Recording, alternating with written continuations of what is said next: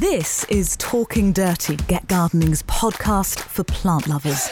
The video version is available on our Get Gardening YouTube channel, so you can head over there if you want to see our ugly mugs, and there are pictures of the plants there as well. There are full plant lists on our Twitter and Instagram at Get Gardening Now, so go check those out.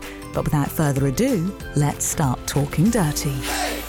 Now, Alan will recognise this because I, I spent ages looking for this, and then of course walk around Alan, Alan's garden and it's there in abundance. But there, this little tiny oxalis, um, which is called plum crazy, I think. Alan's got it planted in pots, sort of spilling out all over the place with um, lots of silver leaved things. It looks great, but um, it's such a pretty little um, thing with these sort of pink um, splashed leaves, and it again propagates very easily. So I've just been picking bits off all summer and sticking them in pots of compost, and it just roots.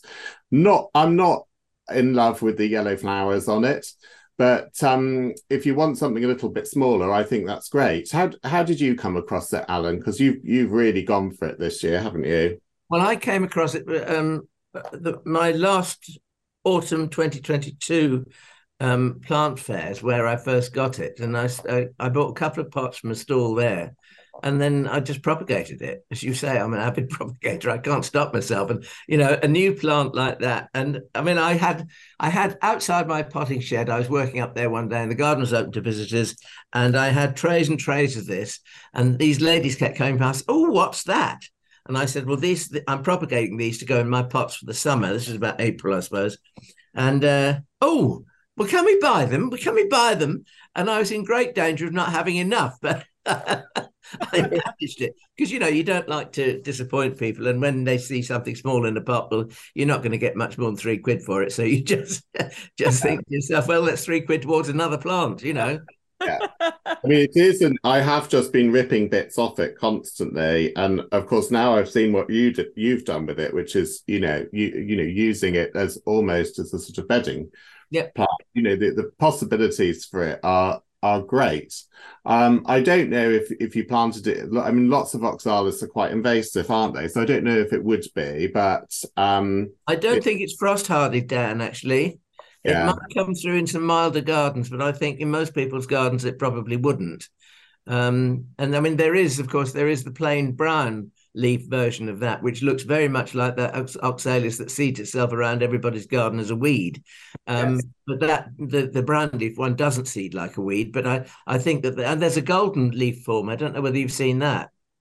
I think I have seen it. Yes. Yeah. Um, but I'm I'm taking all these little cuttings because because my garden's so small. I suppose it, it applies to what I'm going to show you next. But because my garden is so small, I can't really overwinter the big plants. So some of them I have to let go, and then I keep everything as cuttings or small plants, so that in the spring that I can sort of virtually start again. But it does break my heart a bit because especially things like coleus have done incredibly well this year. They've kind of liked the sort of less, well, much less dry than last year, um, and by and large less hot.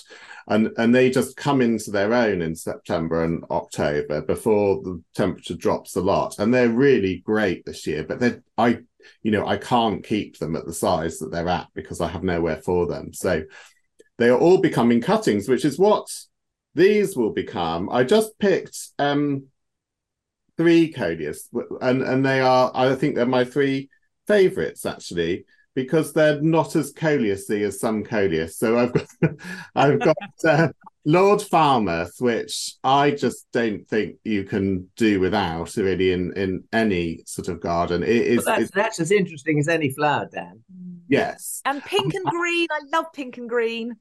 And this isn't even sort of the strongest piece. I've I've I've got some lovely photographs of it for you to um, show people, but it's very very neat growing. It, it, a lot of these smaller leaved coleus look a bit like a tapestry when they grow you know they really and they they vary a little bit as well. So the bits that are slightly more in the sun tend sort of go a slightly different color and the new shoots are a little bit paler and things like that. So it's a really interesting um, plant but this, I mean, grows grows so easily from cuttings. So um, this this is what this is going to be. It's going to be a cutting when um, when we've finished recording this. Lord Falmouth, I think that probably has to be joint number one favourite with Oh. um, Burgundy Wedding Train, which um, again, I oh, mean, that's that's very smart. I think that's my favourite Coleus of all time. I absolutely is adore it. gorgeous and uh, you can't you can just see it here but you get the odd stem that has much more of a lemon um splash. It's it has a very nice habit this very similar to um lord falmouth in that it it sort of it does sort of drape quite nicely and then where it drapes it sends up shoots so that you don't end up with all these sort of bare legs. Um so again very sort of it forms a sort of tapestry. Um which brings you brings me on to another um the last one that i picked for you which is called wisley tapestry. This has been growing in um absolutely no sun whatsoever. So like in a really sort of horrid bit at the end of a passageway. Um and again, just a huge mound of this sort of slightly antique looking um, foliage, um, and very neat and polite. And so all of these will be, yes, cuttings that I shall um, overwinter. And then next year I'll pop them up in, I usually leave it quite late because Mm. they aren't lovers of, um, they're, they're very happy with cool weather. They're not happy with cold weather. So I, I leave them until the days are quite long, um, to the end of May, beginning of June, and then I then I put them out. Also, as well, often that's after sort of slug and snail time as well. So that's, that's I think one of the things that puts people off off is an awful lot is the fact that um, when they see them grown together en masse, different varieties, different shapes, different colors, they do look something of a mess, I think. But if Mm. you do what you do there and you single out the varieties that you actually like and make a big planting of one of those varieties and then a big planting of another or something like that, but don't mix them up too much because you mix them up and they just look slightly messy, I feel. But so, I mean, the, the, the what was the Burgundy Wedding Train, which I thought was absolutely fantastic. I could see that immediately in my mind's eye as a big pot on my front doorstep. So that's Yeah. on Yeah. that's on the list. yeah. and I think it would be great. And I think if you wanted to create that a really sort of good mound sort of structure, if you put a few sort of pea sticks in around it, that that that would help to create a, a shape. I sort of just let mine sort of drape themselves around, but you could. And I think in Scandinavia, where they're really, really into coleus, they they do all sorts of sort of pruning and training of them to kind of make them into to neat shapes. But um, you could certainly that you know they're not they don't have the strongest structure coleus. So if you if you can support them a little bit, it does help keep them tidy, especially when you have weather like we've just had. Now you uh, you you you manufacture oh, and sell garden equipment. I'm going to throw an idea at you because go on, go on. my my immediate thing is you've got a coleus in a pot and you want it to be this lovely lovely shape. Wouldn't it be nice if you could buy something like a galvanized metal or even a bamboo dome shaped structure with the, where they could grow their shoots through? Um, Yeah. He's writing I it think- down. I'm writing it down. I just sort of think that that would, you know, and and if it's if it's if it's nice enough, which if you did it, it would be because everything that you have looks nice. Um, it's an interesting thing to look at as well before the coleus has got through it. Yes, yes, something a bit like one of those sort of um like cake covers that, that you get. Yes, yes. that- Yeah. that with with bigger gaps in it. Yes, Yeah. I think it's a great idea. I love I that. also I didn't realize this whole Scandinavian love of Coleus. The next time my partner shares his hatred of Coleus and wonders why I like them, I will point out that it's because of my Nordic heritage and therefore I just am innately drawn to them. It is. It is funny how I mean we don't seem particularly interested in them in this country, but in America they're huge, and in Scandinavia they're huge. But here we just seem to, you know, the garden centres tend to have the seed grown ones, which I I have to say are pretty useless because they they go to flower so quickly. Yeah. Um, I'm not a fan of them, but I I liked the I like the named varieties. And it's worth saying, I'm fairly certain, I know for sure Burgundy Wedding Train. I'm assu- assuming the other two are all available from Dibley's. They do lovely sort of buy however many plugs. So obviously you could have do. three. And I just, yes, they do. And I discovered a thing about Dibley's as well, which I'll share because, um, well, they might not thank me for it, but um, they tend to have sort of 24 varieties on their website every season. And you sort of, you can, you can choose them or you can just have a sort of variety pack, as it were. But, um, after I'd been to Chelsea, I realized there were lots of things on their stands that they don't have on their website. And they basically said, oh, you just just have to phone up and we'll tell you what we've got available of the other ones at any given time. So if there are specific ones that you're looking for, or if you see something at Chelsea or Hampton Court, then do phone them up because they they have quite a lot of other interesting ones that are maybe not as mainstream or maybe they don't propagate in quite so much quantity. Um, but yes, so it, it's worth doing that. Yeah, they'll probably And be you can't do that, you could do what I do. You could go to a local nursery, and I don't know where they get them from, how they grow them, or whatever, but they have masses of coleus and have done for several years. Um, and we go over there and we buy a mass of coleus, but I always select the ones that look the most alike. Going back to what we were saying, can, a, a single variety, if you like. And um, I think we're paying around, it's under two pounds a plant anyway. I mean, I was going to say about 160 for a, a small plant in a tiny little pot. But I mean, you know, the answer to the, the well, the knack of it is being in that nursery at the right time when they're freshly delivered and you have the pick of the crop and you take them home and immediately you get them home, you repot them to keep them growing. yeah. yeah yeah yeah they do like to be kept kept growing on they don't they don't um sit around happily And definitely I, I- just one thing I should have said to you that quite I've often sort of thought in the middle of winter, how on earth do you keep coleus growing? Because they are quite difficult in a way. They don't like to be too wet. If they are, they'll they'll just flop and be miserable. I once went to give a talk at um, a community centre, and in this community centre, in the middle of winter, it was January actually, on the windowsill there was this wonderful plant of this coleus. It wasn't a name variety; it was just a coleus, and I suspect as a community centre, it probably been given by somebody um, and plonked on this windowsill. And I went over to look at it because it just looked so splendid. And you know, it was as dry as dry could be. and it must have been one day away from drooping. But I thought that is probably the key to keeping them through the winter is to not overwater them. Yeah. yes i think with many things that's the case isn't Yeah. it you know just really keep them on the on the edge over winter It's almost and- starvation diet. yes yeah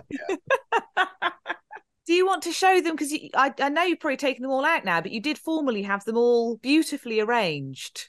All of well your so little. I, I've got a few things arranged in this in in a flower bowl there you see and I picked this um I picked this sort of dahlia flower dahlia shaped flower bowl out because it's got a bit of the pink from the back of the leaves so Now that's a lesson, in, and that's a lesson in- to start with, because there's other pinks in there as well. There's the pinks on the stems of the begonias. If you look at the where the begonia, where the where the flower joins the stem, there's pink there. So I mean, whether you did that consciously or unconsciously, I don't know, but it's the kind of thing. I mean, that, that- me, I can't help myself doing that.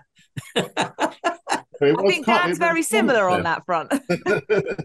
it was very conscious and um and then of course a little bit of a little bit of lord falmouth in there as well but um yeah i love these um you know especially when you've had weather like we've just had where you go out in the garden and there are bits broken off all over the shop and you just think well what am i going to do with those because you know the stems are often not long enough or there's just one and you don't particularly want to cut a whole load more so I find these sort of flower bowls with a flower frog in the bottom, which is like a little spiky thing like that. You can just bring a few bits in from the garden and make something of them and sort of for a bedside table or, you know, just I have I put flowers everywhere to be fair, but um, you know, and and they last a really long time. So um yes, I think will you. I mean, you you just touched on something, Dan, because you know, in this in this day and age where we don't want to um, create unnecessary waste and everything. I mean, you used to have flower floral foam, which wouldn't biodegrade, and it became very unfashionable for people to use that. It's very easy to use if you've got fairly stiff stems and you want to create a flower arrangement. Very quick. Um, mm. However, you know the the the what did you call those things? Frogs. Frogs. Yeah. Frogs. Uh, frogs. Yeah. I remember, you know, see, my granny, Granny Gray, had glass ones with holes in, and you used That's to put right. them in the bottom of a vase. And now you've got these ones, which used to be called pin holders, um, because they've got sharp pins on the top, and you can sort of push the stems in. Now, if you use those and you make a lovely framework of fairly solid, shall we say, shrubby type stems, you can then push your softer stems in between. Um, and you've got a self-supporting flower arrangement that's not going to hurt the environment whatsoever. It's a wonderful way of doing things. Yeah, I mean these. I I believe these. So the the Japanese name is Kenzan, which means sword mountain, and I think that makes a lot more sense than than a than flower frog, which you know someone decided to call them here. But um, you know they've been used in Japan, I think, for for centuries, and and of course my my grannies had them as well. They had drawers, yeah. but they used to they used to be made out of steel um, which of course went rusty under the water after a while. But now they make them out of lead and brass, so they're pretty, um, you know, tarnish resistant. And the lead, of course, makes them nice and heavy to hold. One little one little tip I think I would say is if you if you're arranging something, uh, uh, uh, making an arrangement in a fairly low vase, you do really need to get some kind of fixative underneath that flower frog pin holder or kanzan, kenzan, um, yeah. and push it down so that it holds firmly and you don't get something toppling over in the middle of a dinner party or something like that. yes, there's something called museum putty, I think, which you can use, which is sort of which obviously doesn't won't affect your um, bowl or the yeah. kenzan. It's sort of inert, but it will sort of hold it in place.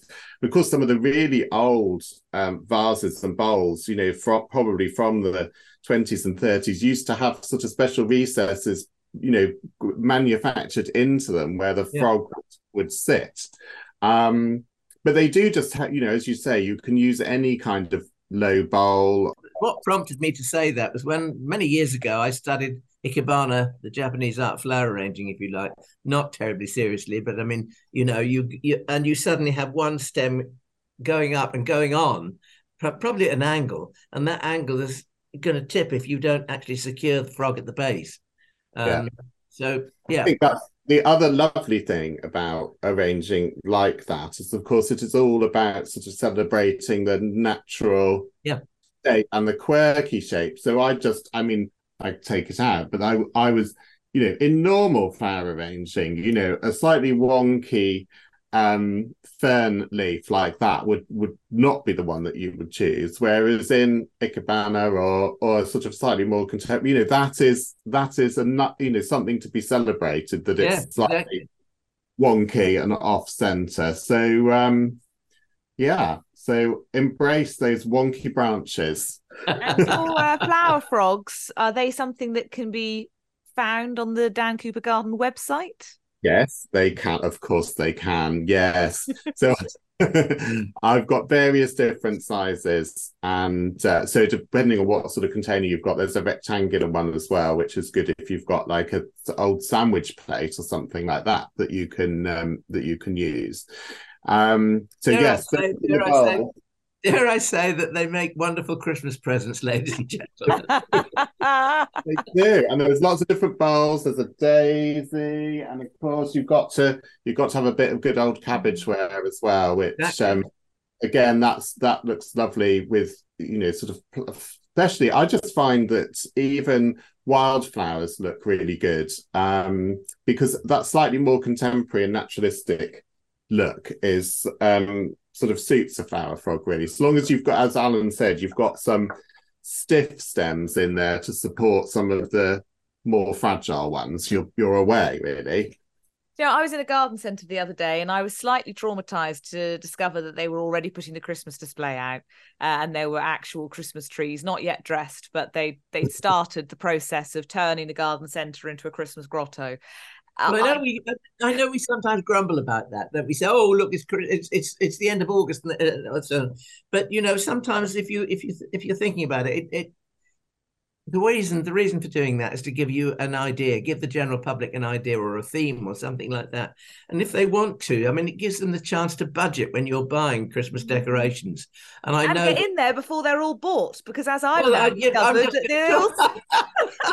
I'm just going to talk about that because a certain mr dan cooper who i know quite well has, has the most amazing arrange uh, arrangement of um or range of Christmas decorations. And to me, they are the kind of Christmas decorations that you hand down to your, you know, the next generation because they're just so exquisite. Take it away. I'm Dan. sorry for anybody who has that same feeling that I had in the garden centre at this point where we start to talk about the C word in September. But um, if you want to get ahead of the curve and get hold of things before they sell out, you will thank us for doing this now. well, of course, my life before um, Dan Cooper Garden, I was the Christmas buyer at John Lewis. So, um, and it was the job I always wanted. You know, I spent I spent probably twenty something years waiting for this particular job to come up because um, I've always been a bit of a Christmas Christmas Christmasophile. Is that a word? I don't know. um, so yeah, so I had that lovely job, and of course, you know, John Lewis is, you know, is where people go to sort of, you know, see Christmas at its best, I guess, and um, and it, and a huge thing, you know, we, uh, um, and people, yes, going back to your thing about the garden centres, every year people used to say, oh, it's too early, Christmas gets earlier every year. Well, when I first started in 1996, I think it was, we used to launch Christmas in the very first week of September, and it actually got later and later as time went on, not earlier and earlier. So, um, so that's interesting. But you can't tell people that because they won't have.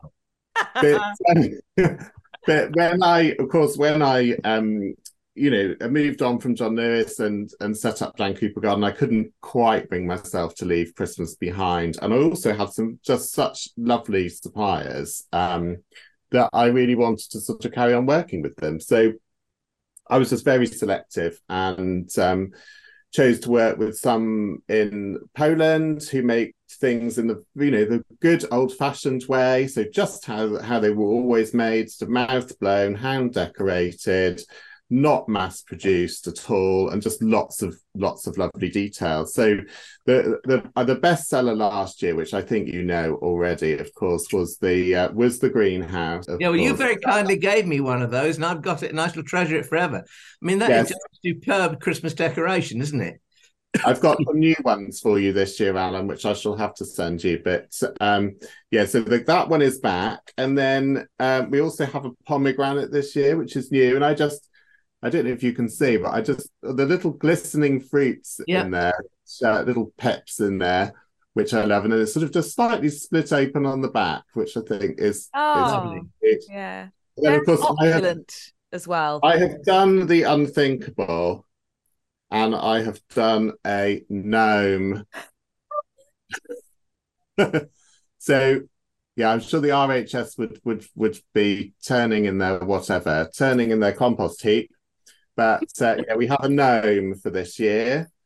And um, and because glass is not everybody's cup of tea, and um, you know, if you've got kids and well, like babies, children, and pets around, you don't necessarily want them. I've done some felt ones this year as well. So we have uh, the the least harmful snail that you will ever have in your garden and it's so funny because i have taken these out a couple of times already and children the snail and the caterpillar they literally, you can see the hands because there's that, you know, I'd forgotten actually until I saw it happening how fascinated you are when you're a child with snail. I remember keeping snails in, yeah. you know, boxes and uh, probably what you shouldn't really do, but you know, it's it's a fascinating thing, isn't it? So you see these little hands going for the um going for the caterpillar and the snail. And then, of course, everybody loves bees. So there's a cheerful little bee there. That's lovely. Very happy. Yeah, which I, I feel could end up being a sort of cat toy um, if, if, um, if fallen from the tree. It's just the sort of thing a cat would like to bash around with its paws, isn't it? But anyway, no harm can come to anybody with the um, they're lovely. It's funny you say the thing about the the children and the caterpillars and the slugs. Bear with me. I just have to step across to the playmat because I uh, I got this from the Cambridge University Botanic Garden shop. It's a happy little Oh, little caterpillar that Viola finds completely. I mean, I love that sound. He finds that very fascinating. But yes, we're building a love of garden pests in our kids with all of these. All it's quite it is quite mesmerizing to look at on the camera. So I can only imagine. It's, the sound. I hope you're getting that kind of castanet sound. Uh, so I'm quite a fan of him, probably more than some of the caterpillars who've been eating my brassicas. But anyway, I'll put him on my lap.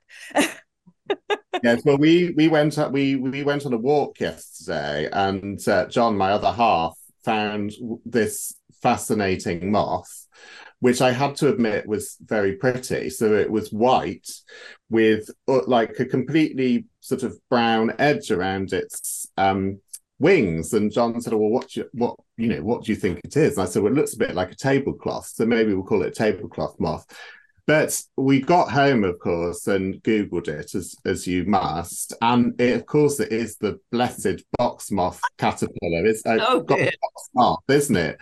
It's like Um, me the first time I saw one in my garden uh, or on my window. Oh, that's so beautiful. What could it possibly be? and they are i mean it, it's tragic down here because um our local park um has had a lot of box hedges in it not not very well cared for um because the maintenance is sort of at rock bottom at the moment but of course they just went through it and they are there's this sort of skeletal hedge um around lots of the areas in the park and i i think a lot of people that i know in kent and sussex that have um, had an outbreak earlier in the year and now having another one. So you've got to be very, very vigilant. I don't know what do you what do you do there, Alan? throw it away, Dan. I really do. I can't. I can't. Um, I mean, I've I noticed in a pair of uh, topiary columns um, in in pots. I mean, one of them's got it terribly, and I just thought, well, that's going on the bonfire heap. I'm not going to keep it because it's just it's it's another job, and it's it, well, it's a job that's ongoing, if you see what I mean, because you just mentioned, you know, you get the first generation, then there's a second generation, and there's a, there'll be a third if the weather's open and mild enough. So, you know, rather than spend the money on the chemicals that you have to get to deal with it, and you've got to pay then somebody to to actually administer the chemical and everything else, I would rather use something else for my topiary. And at the moment, uh, my favorite thing to use for topiary is yew, I have to say. And you know, when you're t- when you're starting with a piece of topiary, and this is something that you can, if you've got, you know, you if you've got a grandchild or a child, Thordis, I'm thinking of you. You can actually, you know, when you find a, a little yew seedling growing in somewhere, dig it up and put it in a pot. And actually, you can, if you buy something like um, aluminium wire, which is very, very bendy, you can turn it into sort of shapes. You can make it into a bonsai or something like that. It's not instant, I have to say that.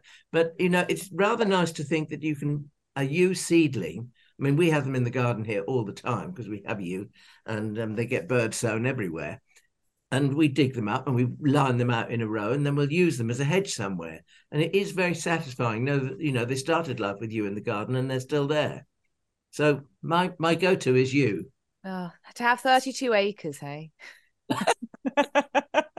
Line out a hedge. Well, I was going to say this at the beginning, but um, of course, you know, Alan's garden does have to be seen to be believed. I think. I mean obviously, I had I had heard lots of things and seen lots of pictures, but you know, you cannot. You can you have to be in a garden to understand a garden, don't you? You you can't you can look at as many pictures as you like. So um I've got a very easy garden to get lost in as well. Not for you, Alan, but for the rest of us. I was there with my guide, holding very hard to my guidebook, thinking, "No, I really must be here," but I'm not. But I'm easy, easy to miss things as well. So um, Well, part of the fascination, I think, really, when we designed the garden, Graham and I together, and we did it for ourselves by ourselves without any outside help. But what we did is we we kind of did a, a, a straightforward vista from here to there, and I mean James Alexander Sinclair did a did a and um, when he he said the bish bash thing at the end, and the bish bash is the left and the right. So you go mm. off a tangent left and right. So you you're looking at the thing at the end, which is leading your eye, and you want to go down there, but then there's a right turn and a left turn off at an angle, and you think, well, if I go down there, I might miss something down here. so, but that's that, that was exactly what my experience was. Uh. I also think the different garden rooms they can be different depending on where you enter from. I mean, particularly the yeah. exotic garden. If you come at it it through that wonderful wooden structure, and then you kind of look at the the big fountain at the other end or you can emerge at one end or from the side through a gate or through some bamboo under some plants. It's um it's a totally different experience of how you neat that garden yeah. room. Yeah it is. No it is. Yeah and of course that i mean historically as well like with gardens like Stourhead that was all completely contrived and staged so that the garden was experienced in a very specific order wasn't it? So mm. all of this you plunged into some dark grotto and then out into the light and all of that. It was a, you know, and I guess it's the same with Alan's garden. You could walk around it in two different directions and and get a very different sort of experience and perspective on it. But what a joy to have that you know the ability to do that unfortunately my garden you can sort of walk into and then turn around and walk back out again but it doesn't stop you growing interesting plants, Dan, does it? no, it doesn't. And I can look down on it from above, which I have to say is is is a particular joy sometimes as well, because I have a very tall house. And if I look out of my window here just in front of me, I can look down on it. And of course, you do, it looks completely different from an aerial view. And uh, fascinating to see how the plants arrange themselves as well to sort of maximize the light they're getting because you don't see that from from ground level particularly with the way the bananas and then the fatsias come up in between and the um ricinus and all of that is it looks brilliant from above it reminds me of the David Attenborough Green Planet when they would talk about how all the different plants kind of grew through each other to get to the light. You can really appreciate those relationships when you get the aerial view. Yes, you can. Yeah.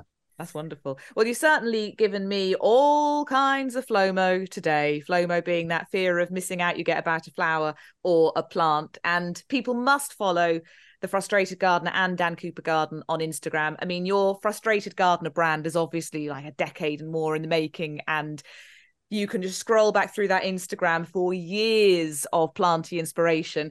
I have taken my FLOMO from your Dahlia grid because yeah. finally I've had my allotment. And although it's been quite the adventure trying to manage a newborn and an allotment and sort of a garden, though that's been very neglected, um, it's uh, so I'm so distracted. My my dog is sitting here just wagging her tail at me, wanting tickles because Daddy's been out for the last hour and she wants wants to know why it's not about her. But anyway, uh, back to the dahlias. I finally was able to put a Halls of Heddon order in. I had these beautiful garden ready plants that came in June, and I have been loving all the blooms. Amusingly, I put the whole order in for Edith Jones, that gorgeous pink collarette that you brought along yes. podcast and podcasts ago.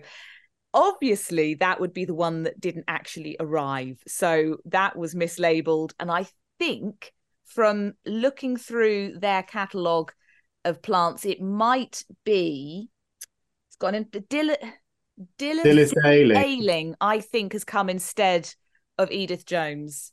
Um, Dilys Ayling is red. Yes, it is red with a lovely kind of ruffly collarette and it's absolutely beautiful and actually has combined quite well in my arrangements but i'm still missing edith jones so i'll pursue edith jones. That's still a flomo from you from before. I did get Hollyhill Serenity which was probably my favorite for impact as you walked onto the allotment so thank you very much for suggesting that one. It so floriferous and such a kind of beacon. And that uh, led me on to your Dahlia, Blyton Softer Gleam, because to me it had an air of Hollyhill Serenity about it, that kind of peachy yellow petal, but yeah a smaller pom pom rather than a, a bigger kind of water lily, I suppose, flower. Um, bit of apricot and orange in there, obviously, to keep me happy. And you said that there were so many colours in it that you could see even from a distance. And I have really enjoyed that with the allotment, being able unlike in my garden, to appreciate flowers from a distance. So um, I'm assuming, as it ended up on the grid, that Blyton Softer Gleam is one that you're a fan of. Yes, yes. There aren't many I'm not a fan of. I mean, some, some, yes. I, I, I sort of tire of. I, as I said at the beginning, you know, it really is the the big flowered dinner plate yeah. ones. I'm a bit like, mm, not, I'm not sure. Aside from the dinner plates, are there any you've grown that are going out just because you don't think they're very good, or they're not a good performer, or they age badly, or something?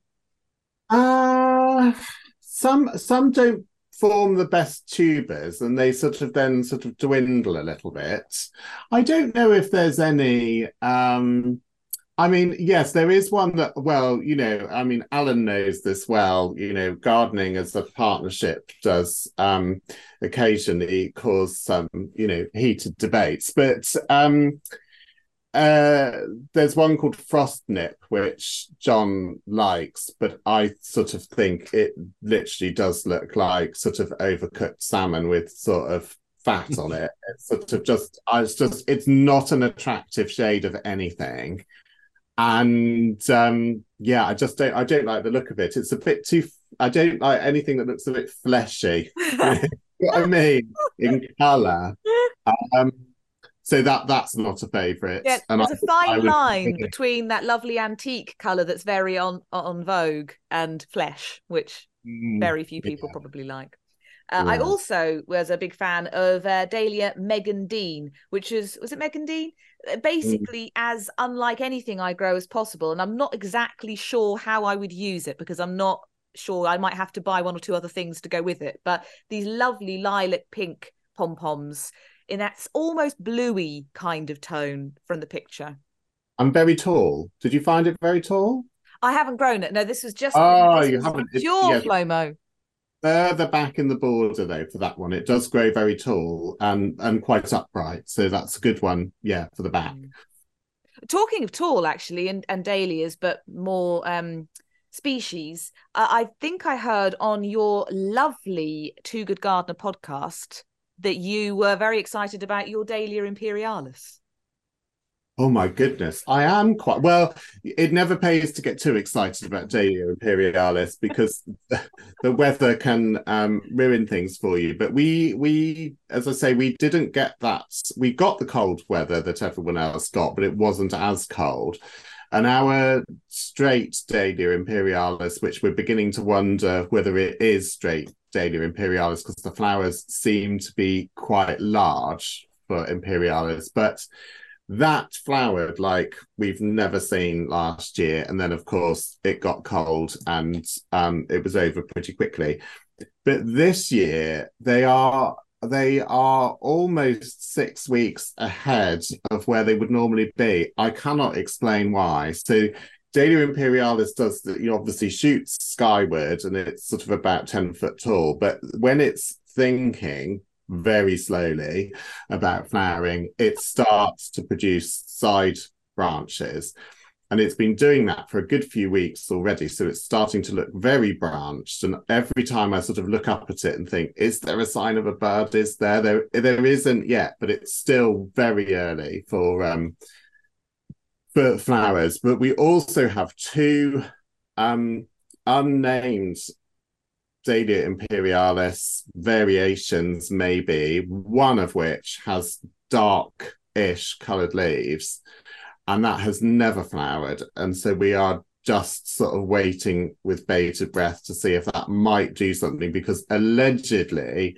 it has sort of deep rose pink ver- verging on sort of magenta colored flowers. And i would really like to see if it has but who knows? I mean alan knows as as well as i do that it's a it's a it's a waiting game with dahlia imperialis it's a very, very good waiting game. We have dahlia something or other that came from Crûg Farm, which is a very tall growing tree dahlia um, with relatively small purpley mauve flowers. But that flowers very early. It flowers in July and it's still oh. flowering now.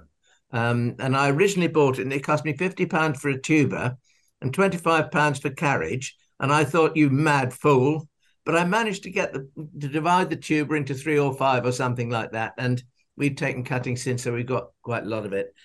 But they are space consuming, Dan, aren't they? I mean, these big, big dahlias, they they consume an awful lot of space space and well i was going on the allotment so it, they're slightly more excused but we i we grew potatoes in in the bed next to them and honestly i had a better crop of dahlia roots than i had potatoes because they send roots out everywhere and of course they are immense plants so the roots yeah. are not small and of course no. they, they're virtually becoming tuberous and they take everything out of the soil as well. So the potatoes that were nearest the Dahlia imperialis were puny, low cropping little things because yeah. I think for, whether it was water or nutrients, they had literally hoovered the lot up. So it's a plant um, for splendid isolation, or you know, it's um yeah, a greedy, greedy plant, but but spectacular. Yeah. Well, going on to, I'm thinking still on the theme of dahlias. I wasn't going to mention a dahlia because I thought Thordis has done dahlia justice. But there's one I've just been waiting to see if anybody's mentioned it. You haven't, neither of you have. And so I thought I would mention it. And it's a very small pom pom, and it's called Rococo. And it oh. grows to about three feet tall, and it has the most startling purple magenta little balls of flower. I mean, they are absolutely, it's a bit like a pointless painting. You see it across the garden and you think, what is that? And that's one that I'm going to, I've had it in the ground for 10 years probably. And there it sits again, a little bit, as Dan just said, in splendid isolation, but it shouldn't be. It should be more. So I'm going to dig that one up and make sure that I label it and we'll propagate from that from cuttings early next year. My that's so that's one part of my Flomo thing. And I've written some lovely Flomo down from you Thordis as well. But I'm just going to go on to a big dahlia again, which is Dahlia campanulata, um, mm. which has those lovely sort of jagged white bells with a purple throat. Now, whether we'll get flowers on it or not, I don't know. I I have just been joined by a noisy cat. I don't know whether you can hear. I've had my noisy dog. You've got your noisy cat. Have you shut your dogs away, Dan? Well, of course, because John's here, they're they're safely with him behaving. But for going back to today's podcast, I decided that I mentioned my lovely little shady area where I put Canna iridiflora. Um, and, you know, there's so many things that you can grow in shade that is beautiful. And um, Dan, you've just woke me up to beautiful, bountiful bomareas. Mm. Um, and I think that I've got to have this big one, which I think was Sibalddiana, I think. Sibald, Sibalddiana, yep. Sibalddiana yep. Nettleianus. By the way, that's not a name. That was a joke. now, just say this. Watch it because she has a sting in her tail. Anyway, so Bomareas and Dahlia Rococo, they're my two two plants that I really must one I must get, and the other um, I must propagate. Dan, what's your Flomo then? Well, I don't know whether well, so I had a moment when I was at Alan's um, lovely plant fair in um, September. And I, you know, I was all set up and I was all sort of composed and like ready for ready for the off. And of course, people came in, and then this lady walked past me with this this I don't know, it, it looked like the Queen Mother's hat, you know, this this sort of mauve. Yeah, I um, know what this is thing emerging out of a bag and i was literally so i think you know there were people and i was like oh you know when you like kind of drawn away so uh, it's that. And i thought you know i'm pretty good at, at identifying a plant but i thought well, it's not a hydrangea you know what is it? What is this thing? Anyway of course, it wasn't until I eventually got to walk around Alan's um, garden and um, went into the greenhouse and saw that it was, in fact, a Solanum, oh. uh, Solanum wendlandii, which um, is, the most spectacular thing. Although I have subsequently discovered, since Alan kindly gifted me a plant, that it is it's also quite spiny. Um, so it, it, keeps hooking itself to my trousers when I walk past it. But um, it is, I mean, just it's just one of those staggeringly beautiful, um, unusual things that sort of get my juices flowing. Really, so it, it's if, if, I'm correct, Alan, it has these sort of has very long, um, sort of arching stems that probably are self clinging because of all of these little hooks that probably yeah. help to attach to things.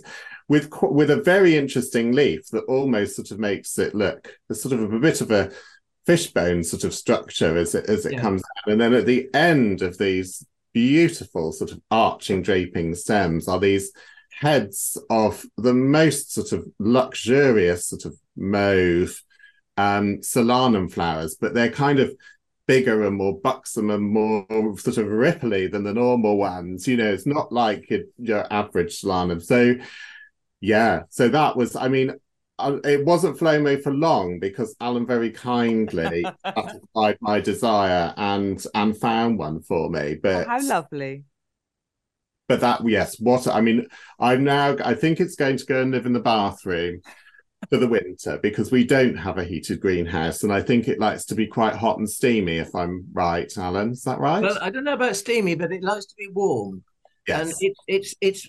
I mean, I grow. I I take cuttings of it every year, and I suppose I probably get no more than about a thirty percent take on my cuttings, and they're very very slow because you you tug away at the cutting and you think, oh, it's rooted, but it doesn't make any top growth, and you know it's very slow into growth.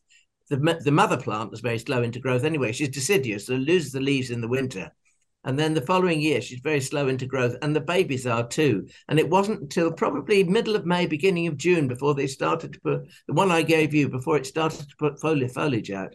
Um, mm. And then they grow. Once they start, they go. Um, yes, but they, you have to play the waiting game, I'm afraid. It is going now. Um, yes, it's that. It's the the bits that were just beginning are really sort of extending out now. Mm. So that's very exciting. The other one, the other um, craving that you satisfied, Alan, was Iochroma fuchsioides, which yeah. I had a beautiful one for many, many years, and then I was idle or irresponsible, whichever you want to call it. And I think I left it outside a little bit too long, didn't particularly like it. But um, this is a plant that I first ever saw in a garden called Lamorran, I think, in um, Cornwall in St Mawes, and they have this spectacular one in an urn. And you kind of, it's one of those plants, you look at it and you think, is it a fuchsia? Is it, you know, is it something else? But it's an iochroma with with flowers a bit like fuchsia boliviana, but not maybe not quite as long. Yeah. Um, and again, you you you had one, so it's now in pride of place in our garden room, looking very very healthy and flowering beautifully. So that that was a delight to find that again. Um, and the one I the one I'm going to have to wait patiently for is your climbing um your climbing Mexican daisy, which uh, which uh, is it Senecio confusus? I think it used to be called Senecio confusus, but I think it's it's been renamed now. But for I think for general talking as we are now, is enough because that's what most people would know it of if they know it at all it comes from guatemala and it is this sort of it's not a climber it's a scrambler because it doesn't cling and it doesn't tendrilize or anything like that but you know you can train it up an obelisk and things like that it has the most amazing bright red bunches of daisy flowers on it and it is truly i'll tell you i was really really flattered because um, two of probably Britain's most famous garden designers, um, uh, Isabel Bannerman and Julian. And Julian came to the garden one day and he just had to have it. And I did have plants of it. Um, but again, it's one that I don't plant, uh, don't have in huge supply. It's not difficult to grow from cuttings, but and you will be satisfied with one next year, Dan. I promise. but it's i mean it's I, mean that's the lovely thing about your garden that you see unexpected things that you maybe can't um, easily identify. It's quite it's very as somebody who loves plants it's very sort of stimulating to go around mm. you don't always want to go around and go oh i know that one i know that one or i've grown that. You want to go and visit i want to go and visit gardens where you're thinking you know not only do you see plants you're familiar with but they're brilliantly well you know not just grown for survival they're grown they're grown so that they are absolutely at their peak of sort of health and possibilities so i mean because because you have it going up either side of a door is it a door or a window A window, yeah. Um, and just just spectacular to see it like that. Um, Even if afterwards you do have a, a real sense of inadequacy. Oh yeah, I mean, I, I just have to get over that. that plant will grow from um, a small cutting to a six foot plant in a season easily. Amazing. Or it does Lovely. East Ruston anyway. I, I suppose it's a bit like a climbing tithonia, isn't it? It's that Yeah, kind it of colour of orange, isn't it? Yeah. Yes. But- And I must say, I finally, after years of meaning to grow Tithonia and not really having anywhere to put it, I had Tithonia at the allotment this year. And my goodness, that was a Flomo fulfilled. And I absolutely loved it. It's such a glorious orange. If you love orange, you have to grow it. And have you felt it as well? Oh, yes, it's so the touchy most feeling. strokeable plant ever, I think. I always think it feels clammy. Do you? Oh, hmm. no, it's all felty and lovely. Oh, I know. I think it's peachy. Ah, it's been such a joy, Dan. I have loved it. Uh, If people want more of you in their life, obviously they can follow your exploits and buy from you, but they can also hear you. Series two of Two Good Gardeners is back with Julia Parker. So, first episode out already. By the time this is in the world, who knows? There may be two, three. Will be another one, yes, possibly. so go get more of Dan in your life on the podcast as well. And um, yeah, I'll just continue following you and getting tons and tons of Flomo. But until next time, happy gardening, everybody. Happy gardening, everybody. Happy gardening. Hey, Thordis here. Just to say thank you so much for listening to Talking Dirty. You are now officially our favourite person. If you really liked it, please do subscribe because we'll be back for more plant loving mayhem next week. And as you're our new favourite person, we don't want you to miss out. If you've got a question for Alan and the experts, you can email it to hello at getgardeningnow.co.uk. So happy gardening, and we'll see you, oh favourite person, next time.